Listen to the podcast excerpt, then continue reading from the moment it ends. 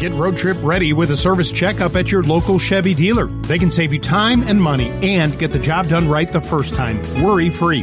Go to ChevyDriveChicago.com for current service specials or to schedule a test drive.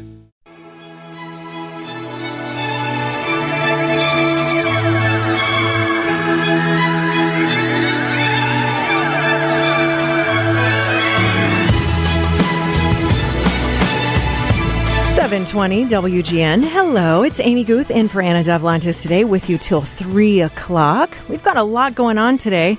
We are gonna. It's Tech Tuesday, so of course we're gonna be talking with Scott Kitun about some tech topics on top of mind for many people. But right now we're joined in studio by Shamus Toomey, who is the co-founder of Block Club Chicago. Hello, so glad you're here. Oh, I'm gonna turn your mic on and everything. There you go. Hello, thanks for having me. Thanks for coming in. All right, there's so many things. I, I really enjoy the work that, that Block Club Chicago does.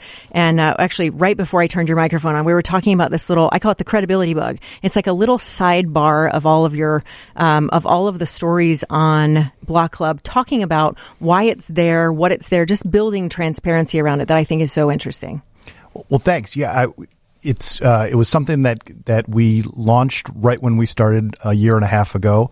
Um, a company that we were working with named Civil, uh, a brilliant person there named Julia Himmel came up with it, and it's it's simple. It it it lets us just check a box if the reporter was actually out on the scene covering a story. That's the on the ground box.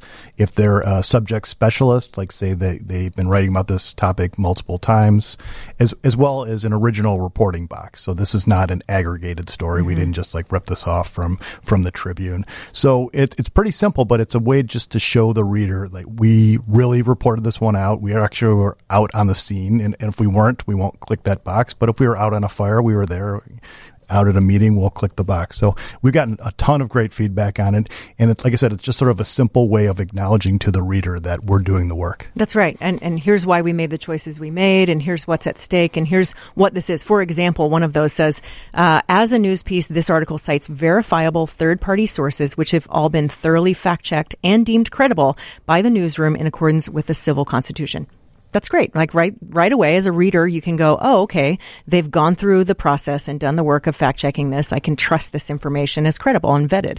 And that's really all that we have ultimately in this right. industry is trust. Once we um, squander that, uh, you know, why would anyone come to us and trust us? So uh, we take it very, very seriously. Seriously, and that's just one way to to show people that uh, uh we're like so we're out there. Yeah, indeed.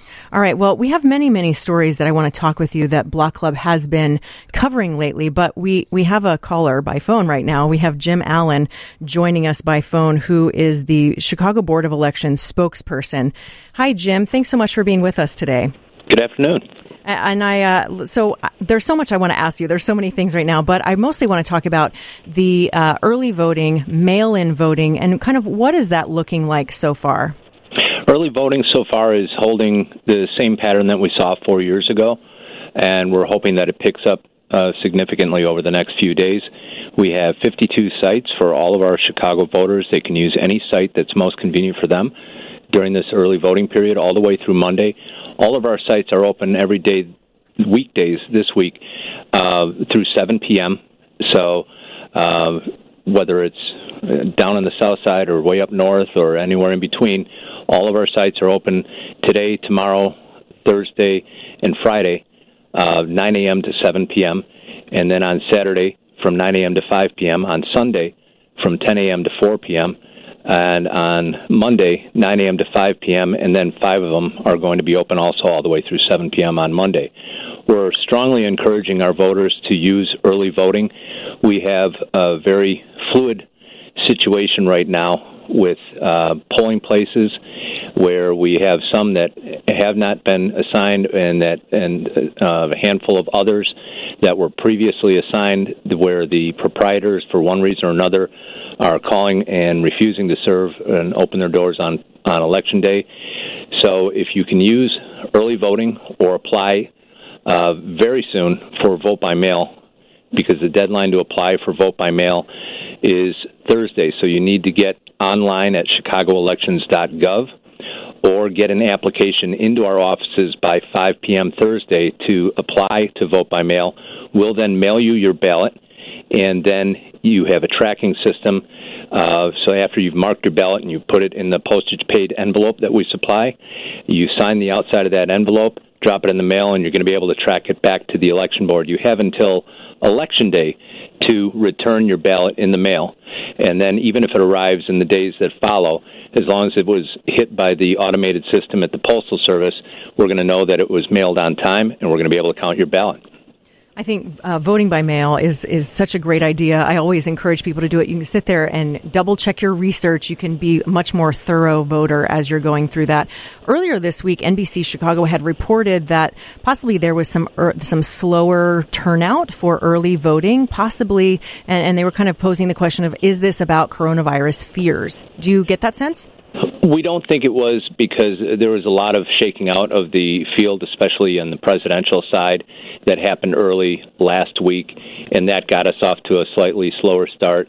We were almost even. We were, uh, you know, difference of 90 ballots uh, be- between this year's early voting and four years ago at the primary early voting.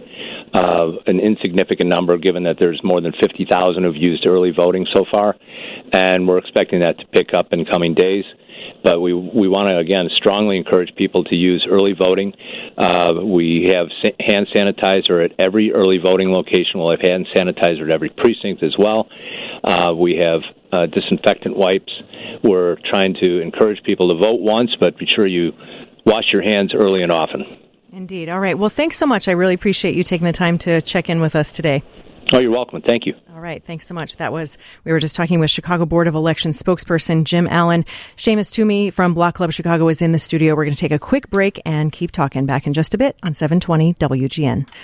All right, Amy Guth in for Anna Davlantes, and I have Shamus Toomey in the studio, who of course is the co-founder of Block Club Chicago, and we were uh, we were talking about all kind of things going on. There's a lot of stories, and we were but we were starting by talking about all the reporting that your reporters are doing and how you approach transparency as a news news organization, which I think is so very very important. But let's dig into some stories because there's many many things I want to talk about. One story that grabbed my eye recently on Block Club Chicago was about uh, the Park District and those donation boxes. They're like unmanned. You just sort of, it's like a, a, giant mailbox and you pull it down and donate clothes or whatever. And the park district is doing something kind of interesting with those. Right. I'm, I'm fascinated by these donation boxes because they're everywhere. You know, every parking lot's got one. Uh, most parks have them. But um, what a lot of people don't know is a vast majority of them, or a lot of them, are uh, for-profit companies. Um, they they take the they take the clothes, they sell it by bulk. They um, and you know they're it's not really well known or well publicized, or, or certainly not on the boxes. There aren't ways to really look into these companies. And the Park District just um, came up with a uh, contract with the Green City Project. Um, these are big um, green boxes. You, you're starting to see them more and more around uh, Park District. I feel like you parks. see those the most. They're, yeah, they're exactly. green with the yellow writing on them. They're, those are everywhere. They're everywhere. And um, a couple of them just showed up at the Nichols Park uh, in Hyde Park. And the uh, Park Advisory Council, it's a volunteer group, uh, they they weren't happy about it. You know, they, um, they, started sounding off to our reporter Maxwell Evans, our Hyde Park reporter, just at a at a meeting this week, um, and they were saying, "Listen, we're the advisory council. We had no say in these, and all of a sudden, these boxes, these for profit boxes, showed up on city owned property, you know, what's going on. We want more transparency on this. Um, you know, the, the, park district notes that it's a um, it's a hundred and twenty thousand dollar contract that they're going to get this year from it, and it's uh, that's money that's going to go into the their operations budget to help uh, support operations citywide. So they're uh, defending it as like, listen, we we need to make money uh, somehow to support these operations and. Uh, having a place to uh, to drop off your extra clothes is is a decent way of doing it. They also noted that these boxes are full, you know are filling up quickly, so there is a need for for these. But it it was sort of the lack of um, uh, heads up that this advisory council gets, and, and you know how. Yeah. Um, you know, volunteer groups are, you know, they, they, they take ownership of, of these jobs and of the parks that they're protecting. And they also have to answer to the park users who, you know, who are, you know, live on their block and uh, may be upset about it and say what's going on with this. So it was an interesting story. Um, you know, with all these things popping up around the city, it's always interesting to find out where the money's actually going. That's right. And I don't think that that's, I don't have the sense anyway that that's widely known. I think we think of a donation box. The word donation kind of makes us believe, oh, that's a, that's a thing. We're, we're helping people somewhere. I don't know. But if you really start looking, there's usually, most of them have a website on the box or you can Google the name. As you look at them, it's surprising that you're exactly right. Many of them are for profit organizations.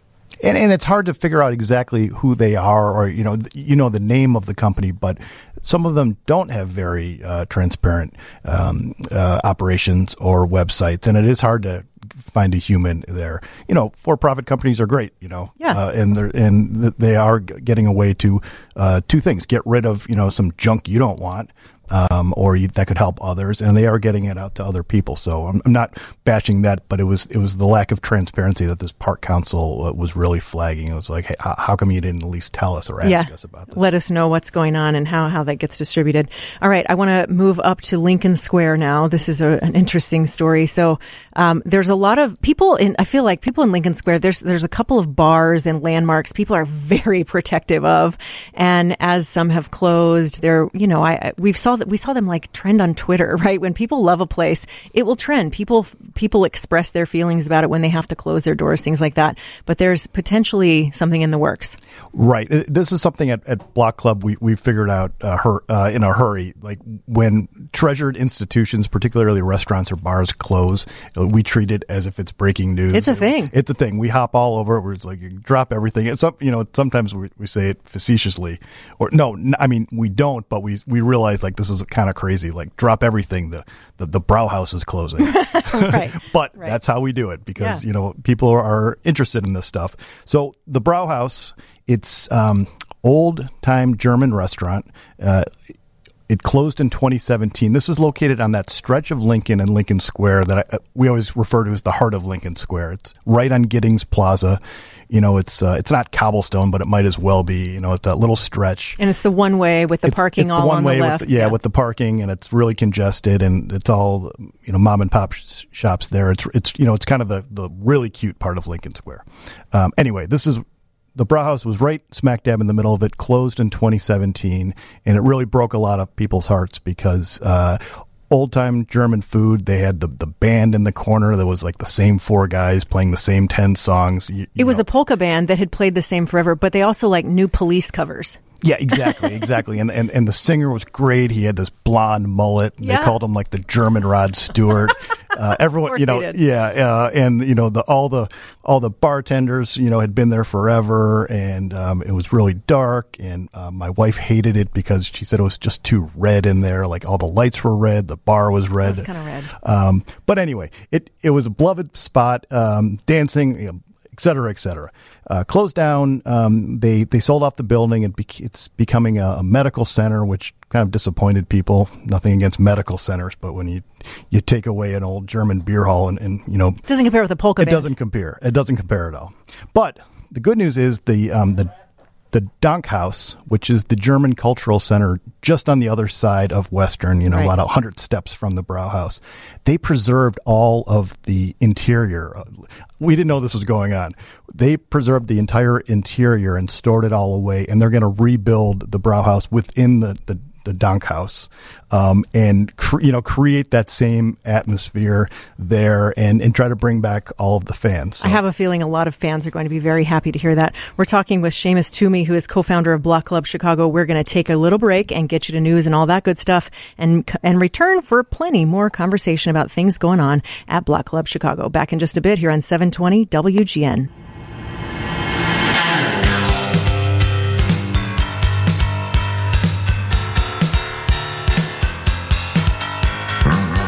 Seven twenty WGN. It's Amy Guth in for Anna Davlantes today, with you till three o'clock. Esteemed producer Jasmine Cooper playing all the hits yet again today. We had so much fun playing 80s stuff yesterday, and you're at it again, Jasmine. You're the best. Can't help myself. You can help yourself, and you should not be helped. You should not be stopped. You should continue with your good jams that you're playing. I had all those earworms in my head, though, as promised yesterday. Oh, no. No, it was fine. It was fine. It was all good. Anyway, all right. So we have Shamus Toomey in the studio with us, who, of course, is the co-founder of Block Club Chicago. Who, you know what? You should go find all their social media and follow them. If you follow me on Twitter, Amy G U T H, I will tweet out links to all the stuff we've talked about after the program, so you can read these stories for yourself and check them out. And of course, follow and connect with Block Club Chicago, who does such great work. All right, Shamus. Let's see. I also would like to talk about um, Old St. Pat's. That is such an interesting institution, and people love that place. It's a beautiful, beautiful, uh, beautiful church with it's so beautifully decorated. But what's going on with them coming this weekend? Well, yeah, Old St. Pat's uh, over in the West Loop. Uh, they're known for, um, among many things, but they usually have this uh, midsummer two day block party bash. Uh, they call it like the world's biggest block party. That's which, right. Which it, it could have been. Uh, it was enormous. Um, they actually scrapped that this year in favor of doing some smaller events. Um, and the first one is coming up uh, Saturday. Um, they're they're um, you know they have a heavy Irish congregation there, so why not do a St. Patrick's Day bash? Um, they're calling it um, is hard to say, at least hard to spell. It's like Shamrockin' the Block, and there's apostrophes and ends in there. Say that three times fast, yeah, right? exactly, exactly. Um, so it's uh, it, it's Saturday. It's from noon till six, right in front of the church, which is at 700 West Adams. And I think the weather is supposed to be lousy this weekend. I'm not sure, but um, Usually a safe bet. A safe bet. You know, I'm, I'm used to like 65 and sunny on Sundays. Uh, I know we've gotten a little spoiled. Like three lately. in a row, yeah. But I don't think we're getting that this weekend. But this is all under a big heated tent out there in front of the church. And the the, the part that cracked me up is um, the, uh, the the pastor of the church, uh, uh, uh Tom Hurley. Uh, they're calling this the uh, they're calling the outdoor tent the uh, Tommy O'Hurley's uh, pop up pub. so um, you know they're they're definitely in the spirit. Uh, it's it's a fun crowd. There's going to be an Irish band and there's going to be food. There's going to be uh, a ton of beer, I'm sure. Um, so yeah, it's Old St. Pat's. They they do a really good job of fundraising there um, for the, for themselves and their adjacent church, and this is part of that. But it's a, it's like I said, it's a replacement for the world's largest block party and uh, I'm sure it's going to be uh, it's going to be packed. You know what? When I first moved to Chicago, I had some coworkers that told me about that block party. Said we got to go to this. You have to see this. I had no idea what I was walking into, and it was really giant. It was such a thing. Yeah, and you know, Saint, and St. Patrick's Day as well. Is, you know, there's a lot going on downtown, but there really isn't a outdoor fest. It's like a million outdoor. Unless you count drunk green glitter down by the river that's being dyed green.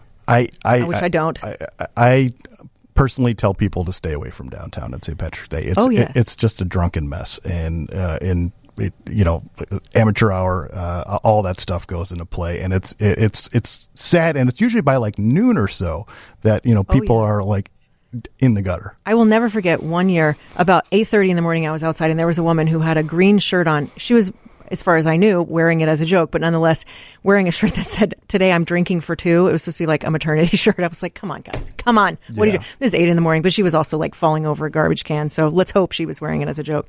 Uh, but yeah, you're right. You're right. I usually tell people the same. I'm like, eh, maybe find a thing to do. It's kind of, it's, it's interesting to see the river. It's great to see it when you're up here in a building and you can yeah. look down on it without falling over green feather boas. Yes. I've, I've worked a lot of Saturdays and just to come out of work and just to see sort of the the streaming nonsense going on. It's uh, it, it's it's it gets a little aggravating, but God bless you. You know, as Shamus Toomey, I'm a, I'm, a, I'm a proud Irishman. I shouldn't be bashing the, sure. the drunken revelry of River North, but uh, but here I am. Yeah, I mean, I said this yesterday. I used to live down here, and it would just be this like, oh no, oh God, they're coming, they're here, oh no, and it would be weeks of green feathers and glitter all over the place. But yeah, it's all a good time. All right, another story that I want to talk about before we let you run. Uh, that is about the South Shore Library reopening with big upgrade, big upgrades, including a recording studio a media lab, and a Black History section. I'm so interested in this story. Yeah, this is fascinating. This is um, a renovation that's been years in the making. The library itself has been closed for, for over a year. Um, so the, the folks at South Shore have really, you know, been very patient on this one, and and their patience it was just rewarded. It's just reopening. It's they put two and a half million bucks into it, which can go a long way uh, in, in, a library. Um, they they put in uh, studios uh, that kids can come in and, and use the, the sound equipment. Um, it's called the U Media Lab. Um, there's early learning areas. There's going to be tutors for kids with homework. There's the Black History section. They're called it the Heritage Heritage section. Um, and then, and then they fixed up the outside of it, you know, some of the non-sexy stuff, like, you know, they fixed the roof. Well, and, sure. in the, the windows and stuff like that. But it's a beautiful old building. You know, it's not your, it's not your standard looking library. It's a, um, it, it's a gorgeous spot, um, at, uh, 2505 East 73rd. And it's, uh, and it's, it's ready for business. So, um, you know, the city's done a real good job, um, with uh, some of the library rebuilds and the brand new ones they've put in. Um, some of them around town, they, they're actually putting senior housing on top of them. There's one in Westridge that just opened um, where you know, it'd be wouldn't it be great to if you're in a retirement home to have a library right underneath you? Um, they're they're doing that. They're working with the CHA on it, so they're getting very innovative. And um, with Mayor Lightfoot's um, wife as a librarian, uh, it's bound to uh, it's bound to continue the emphasis on on rebuilding Chicago libraries. They're they're they have a bright future. Yeah, and I'm so interested in the U Media Lab, and I love this idea that teens and, and young people in the community can come in and just kind of make whatever they want. What a wonderful creative space for that community. That's so cool. All right, well, thank you so much for being with us, Shamus Toomey, who is of course the co-founder of Block Club Chicago. Follow them follow him, do all the things. Thank you so much. Thanks for having me. Appreciate it. All right. We'll be back in just a bit on 720 WGN. 720 WGN. It's Amy Guth in for Anna Davlantes today. Thanks for being with us. I'm with you till three o'clock. So now we are joined by Dr. Kathleen G. Beavis. She is a professor of pathology at the University of Chicago. Dr. Beavis, thanks so much for being with us today. I appreciate you taking the time to chat.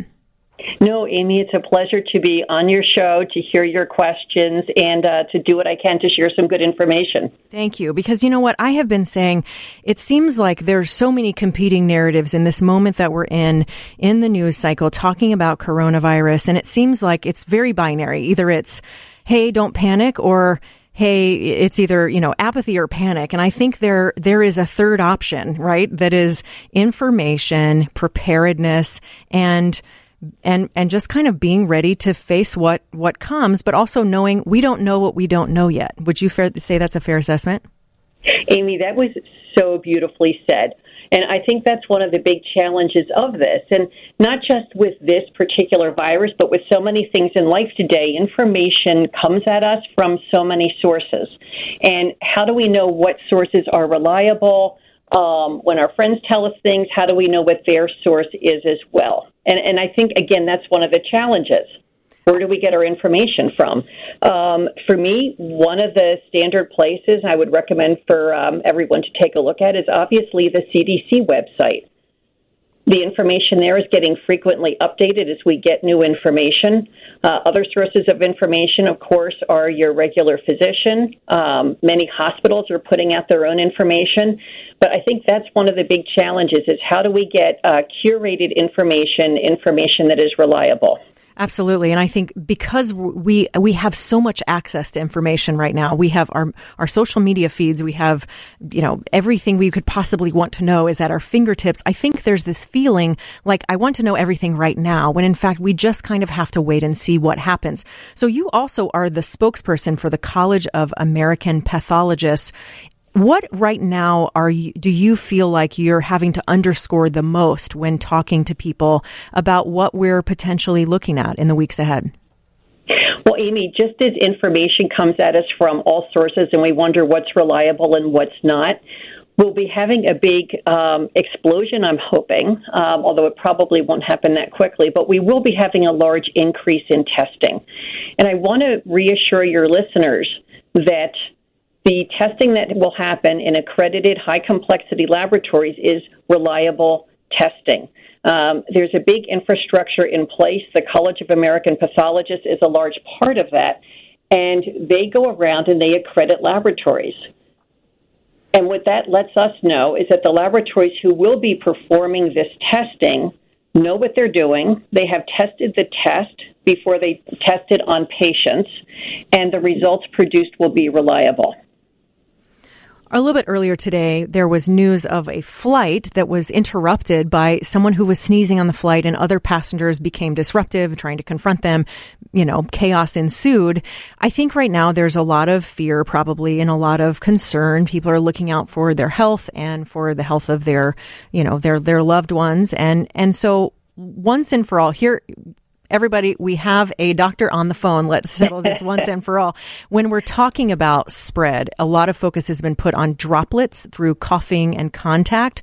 And we're also, you know, hearing like, okay, just bump elbows, don't shake hands, do this, clean surfaces. Let's talk about spread and what we can do to be good citizens, even if we don't feel we're in a high risk group, how we can make sure we're not being asymptomatic carriers and things like that knows these days who in who is in a high risk group? I mean, if I'm sitting in um, you know a movie theater or if I'm sitting at a lecture here at the university and I start coughing, people don't know what risk group I'm in.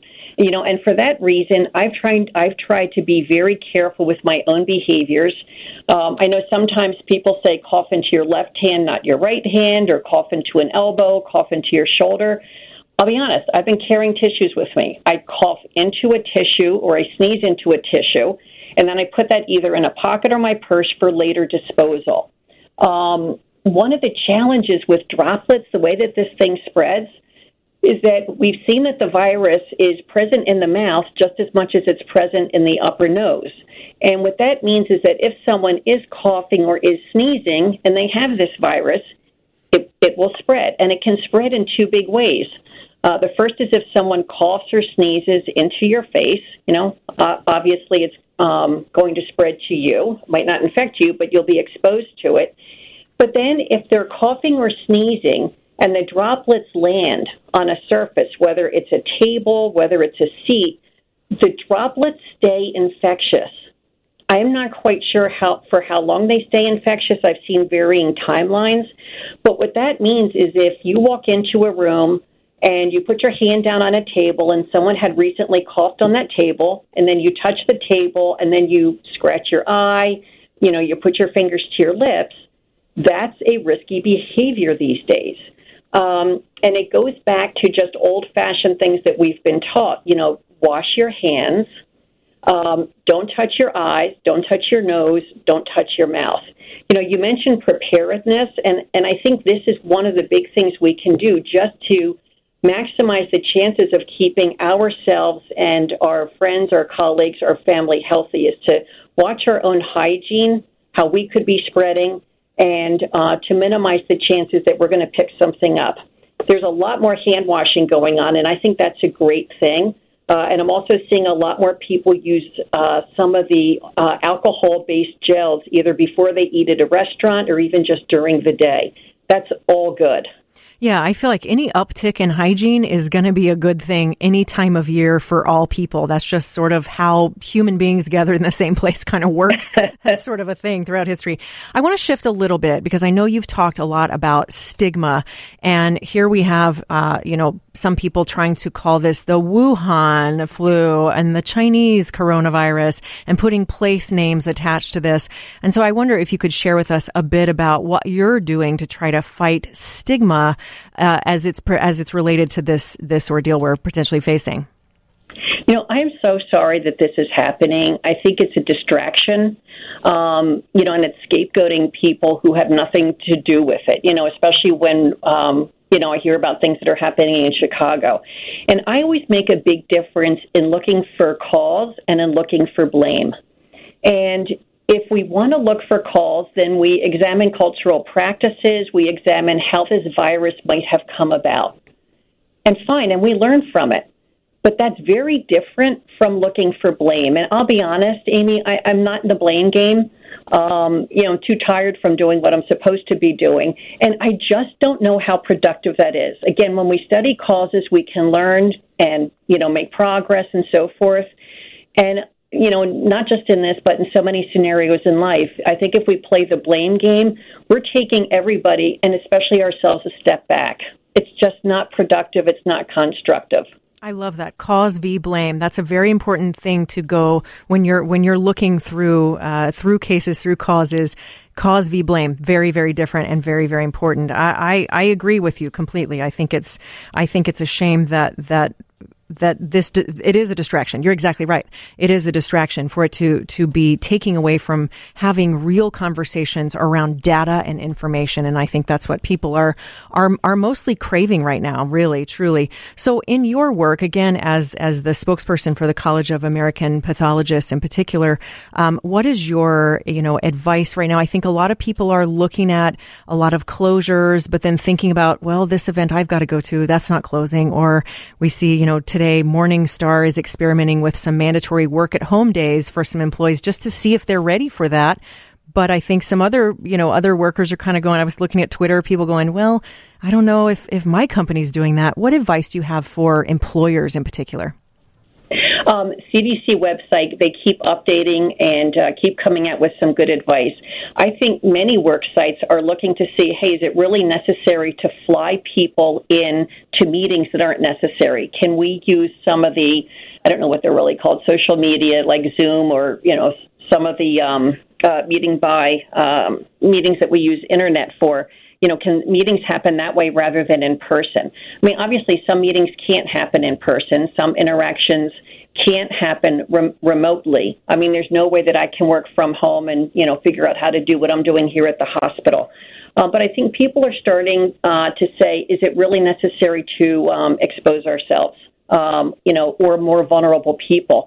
And Amy, I think that's one thing I wanted to mention is that one of the things that I've seen with this virus is that the people who are most vulnerable to it are our older members. Um, and, you know, if we're looking for something positive to do, it might be to offer to go grocery shopping for someone or, uh, you know, especially if there's someone older, again, who, you know, has more risks if they get this. What, what can we do to help them? What can we do to reduce their fear? What can we do to make their life a little bit easier? I think that is really, really wonderful advice. We have a question from a texter who texted in, and that is from the 708 area code who asks, what is the risk of spreading the coronavirus in food as it is prepared? For example, if someone coughs over food as they prepare it, could it be transferred? I don't know about that. I don't know how the, I mean, we've talked about how the virus can survive on hard surfaces. I don't know how the virus would um, survive on food. But again, it goes back, Amy, to what we were talking about earlier, which is basic hygiene. Right. You know, e- even without the virus, you know, I don't like it when people are coughing on my food. Certainly not, right? I would be a little upset if somebody sneezed while they were making me a sandwich, too. Indeed. I think this is all really, really sound advice. I really appreciate you uh, talking with us about it. I think it's been very interesting to watch accounts of other healthcare professionals from other countries as this, as this has been hitting and impacting other countries. You know, I, I think on some level, why why would we imagine it would be any different here than you know human bodies are human bodies? But but as you're looking at, at how this has progressed in other countries, what uh, you know what really stands out to you about what your colleagues in the medical industry are, are doing? Just how dedicated everybody has been to try to figure this out and relieve suffering. Um, there's a pathologist here at the University of Chicago who happened to have been in Wuhan as this was breaking out in December, and he stayed to take care of people. Um, and it's not just direct hands-on physicians. I mean, as pathologists, you know, most of my colleagues have been working honestly, you know, 16, 18 hour days, seven days a week, trying to figure out how to prepare our hospitals, how to prepare our laboratories so that we can offer great testing. Uh, we're talking among ourselves. We're talking with our professional organizations, you know, especially the College of American Pathologists, which is how can we get reliable testing? How can we perform reliable testing and make it available to patients? And it's not, and again, it's not just physicians. The people who are working in the diagnostic manufacturing companies, same thing. Everybody seems to be on overdrive. Uh, we want to come up with what we can to diagnose this and again to relieve suffering. Indeed, there was a, a, post from a from an Italian physician in the Lombardy region that's gone viral in the last couple of days, describing the working conditions and what he's seeing his colleagues, you know, call forth within themselves to do and to serve, even at the point of exhaustion. That was really, really very moving. If, if, if those listening haven't haven't seen it, there's a translation of it that a couple people have made that's really interesting. I have one more question, and then I'm I'm afraid I have to let you go. I wish we could talk for hours more. You're so interesting, and you have so many interesting things to say. But someone from the 630 area code texted in asking about the differences with what we're dealing with with coronavirus and the flu. That is such a great question. Um, couple of differences. One, we have a vaccine against influenza, and even though it's not perfect, um, it really reduces the chance we're going to get a bad case of influenza. We also have therapy against influenza. Someone is diagnosed rapidly, they'll be given a prescription, and again, the symptoms will be lessened. I think the biggest difference, though, is the mortality rate. Uh, with flu, the mortality rate is about one out of a thousand. Um, and with corona, the mortality rate is generally 20% for those over the age of 80 which is and, very different. Yes. Yeah, it's it's different, and I know the numbers for influenza are much larger. Um, you know, if you look at the number of people every year who die from influenza, I think the challenge with this is that it's an unknown. Uh, we have so many respiratory viruses or other bacteria that we anticipate coming every winter. We know, you know, best how to handle them, uh, what to do, how to diagnose, how to treat them. But this is an unknown. And um, again, we want to reduce suffering. We want to keep as many people alive as possible uh, and keep as many people healthy and functioning and working and living their lives as we can. Um, but there's some of the differences between influenza and this coronavirus. Absolutely. Well, thank you so much, Dr. Kathleen G. Beavis from University of Chicago, professor of pathology and spokesperson for the College of American Pathologists. Thank you so much. Your knowledge is so very, very appreciated. I appreciate you taking the time today to talk it all over and share your information with us. Amy, it was a privilege to spend my time with you and your listeners. Thank you for the opportunity. Thank you. We will call you again for sure. Thank you. All right, we got to take a break. Plenty more to talk about on the other side of the break and the other side of news here on 720 WGN.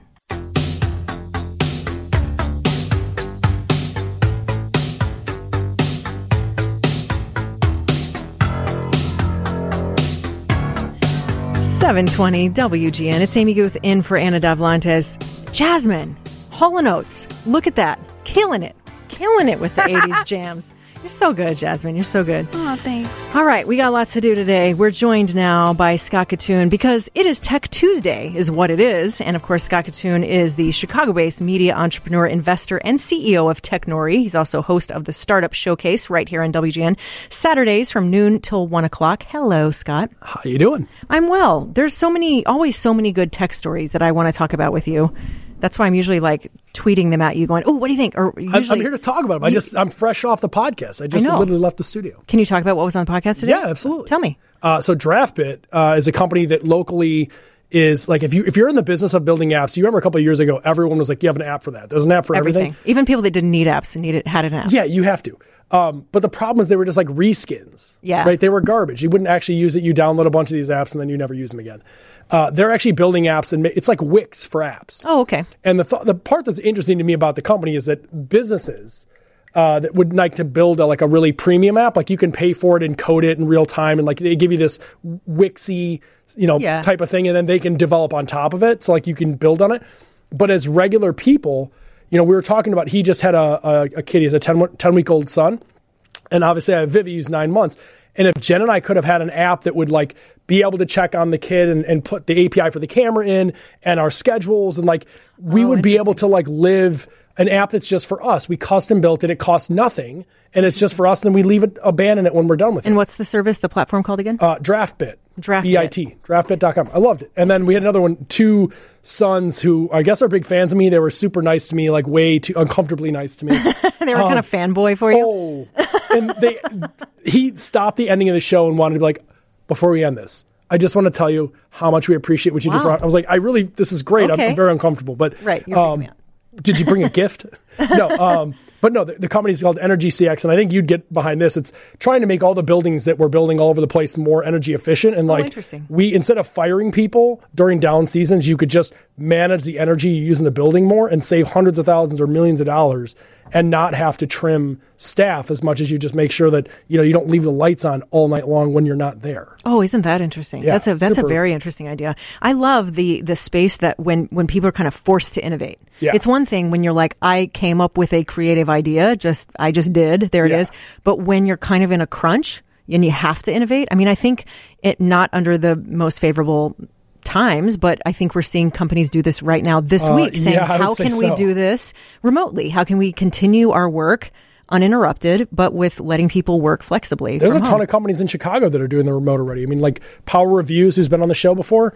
Uh, we emailed. This is not good for us. We emailed all these people saying, "Hey, do you want to get together uh, for our founders breakfast?" And like, uh, we're all we're all just you know now all in the business of uh, of working remotely, so we can't make it. Interesting. Well, there's some very big companies that are primarily remote. Like Yeah. WordPress has been like primarily remote workers for years and years, which I, I love it. I would much rather have the people on my team work where they want to work. Like I just I like it. if you're going to be more productive working from a beach, go for it. I Right? would. I, I, I don't know if I'd. I don't know if I'd be more productive. I'm going to need an happy. editor because I'm going to write like a, as the drinks start to flow. Misspellings might uh, that's the least of my concerns, to be honest. Indeed. Well, it's Tech Tuesday, and so we're talking with Scott Kitun. He is the CEO of Technori and, of course, host of the, the Startup Showcase here on WGN. We're going to take a little break and continue talking right after this on 720 WGN. Are-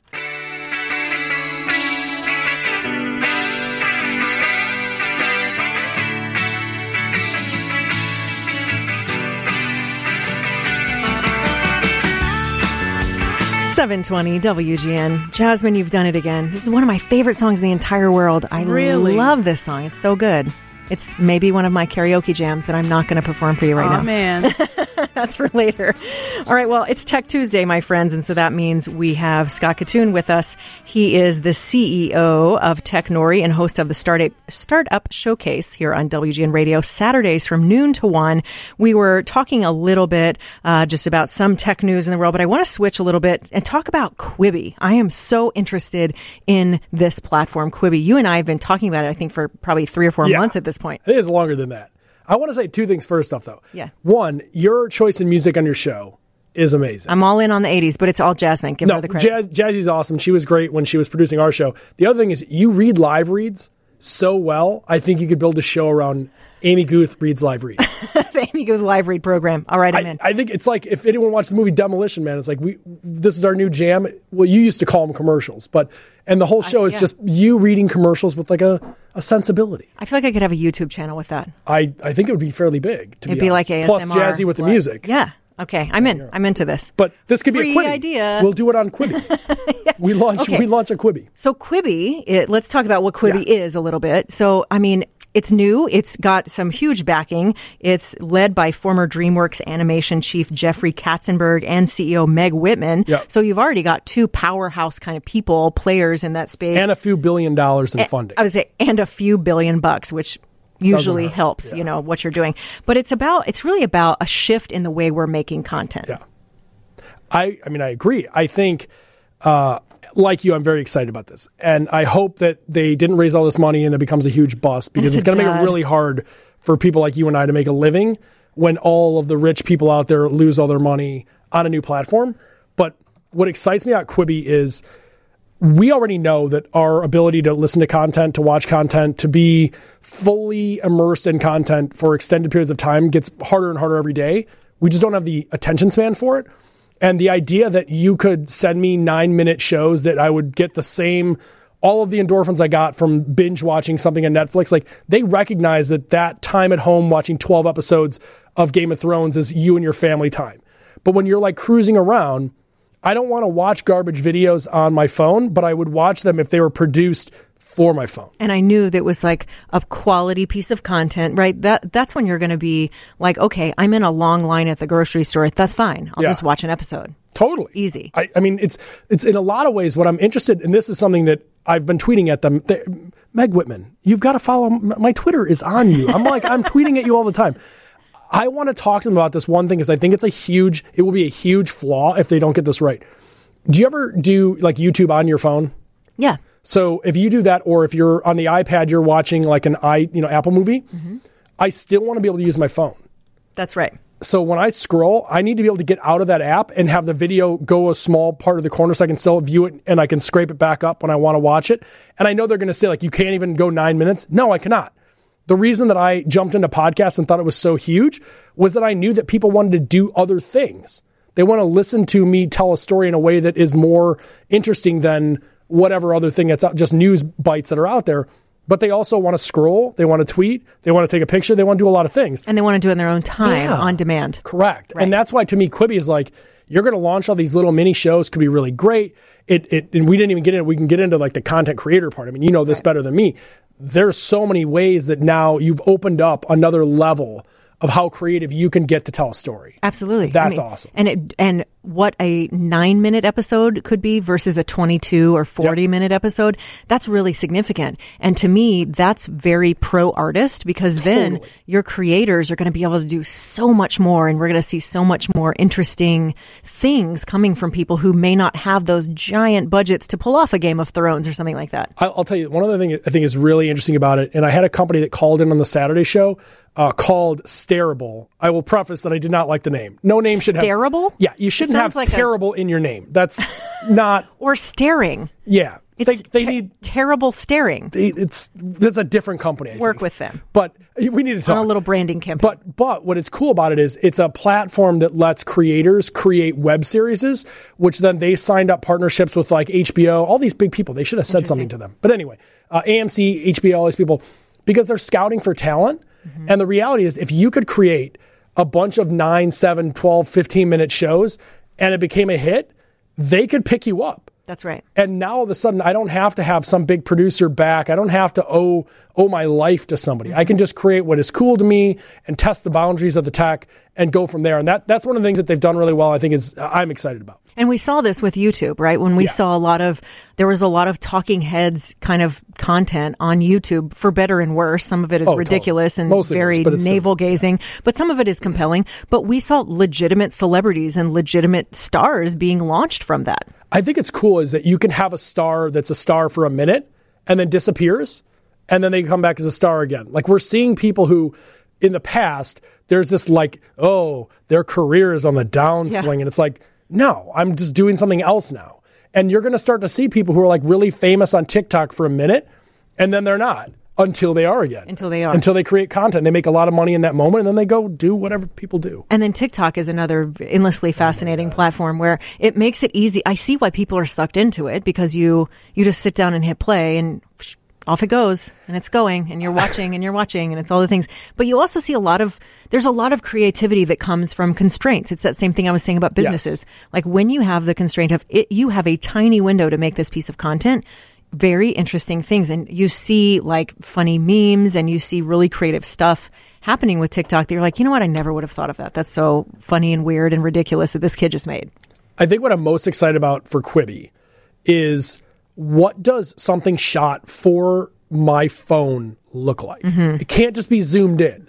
And they talk about that like you, you're not supposed to screen it up to your screen. Like it will change perspective. Yeah, it's so if you're your if you're phone. going Yeah. this way or that way, like it's going to change the way that you are viewing it. And having that for the creatives out there to create a way it's very similar to audio, which you do obviously with Crain's amazing. Is how do I change the sound? How do I tell a story so you hear the riverbed flow? Like how do I how do I create a visual out of audio? How do I create an experience, an emotional feeling out of a video that was shot with this little tiny phone? Yeah, I think it's interesting. Well, uh, there's another piece of the Quibi thing, and that is remember the show Punked with star, right with Ashton Kutcher. It is being revamped for Quibi, and it's going to be hosted by Chance the Rapper. Awesome. I think that's chances wonderful his people Chicago are news. amazing. Yeah. It's cr- and, and for Chicago. Do you, do you know is uh is Ashton Kutcher producing? Is he? In, he has to be right because that he made so much money on that that it's. I mean, that's what got him going and investing. He did that and was like, oh, I'm sure that he is. he has to be. Uh, I know that Jason Goldberg will executive produce that, but I'm sure I'm sure Ashton is involved in there somewhere. I would feel like his name comes up on a lot of stuff. So Yes. We got to get him on the show too. I keep tweeting at him. We need Ashton. Are you listening? people, listen to respond on. to his tweets. Come Yes, on, come on. people. All right. Well, thanks so much for being with us today, Scott. Always a pleasure to talk with you. Likewise. Thank All you so much for having me. So everybody tune into the Startup Showcase on WGN Radio Saturdays from noon till 1. We'll be right back in just a bit here on 720 WGN.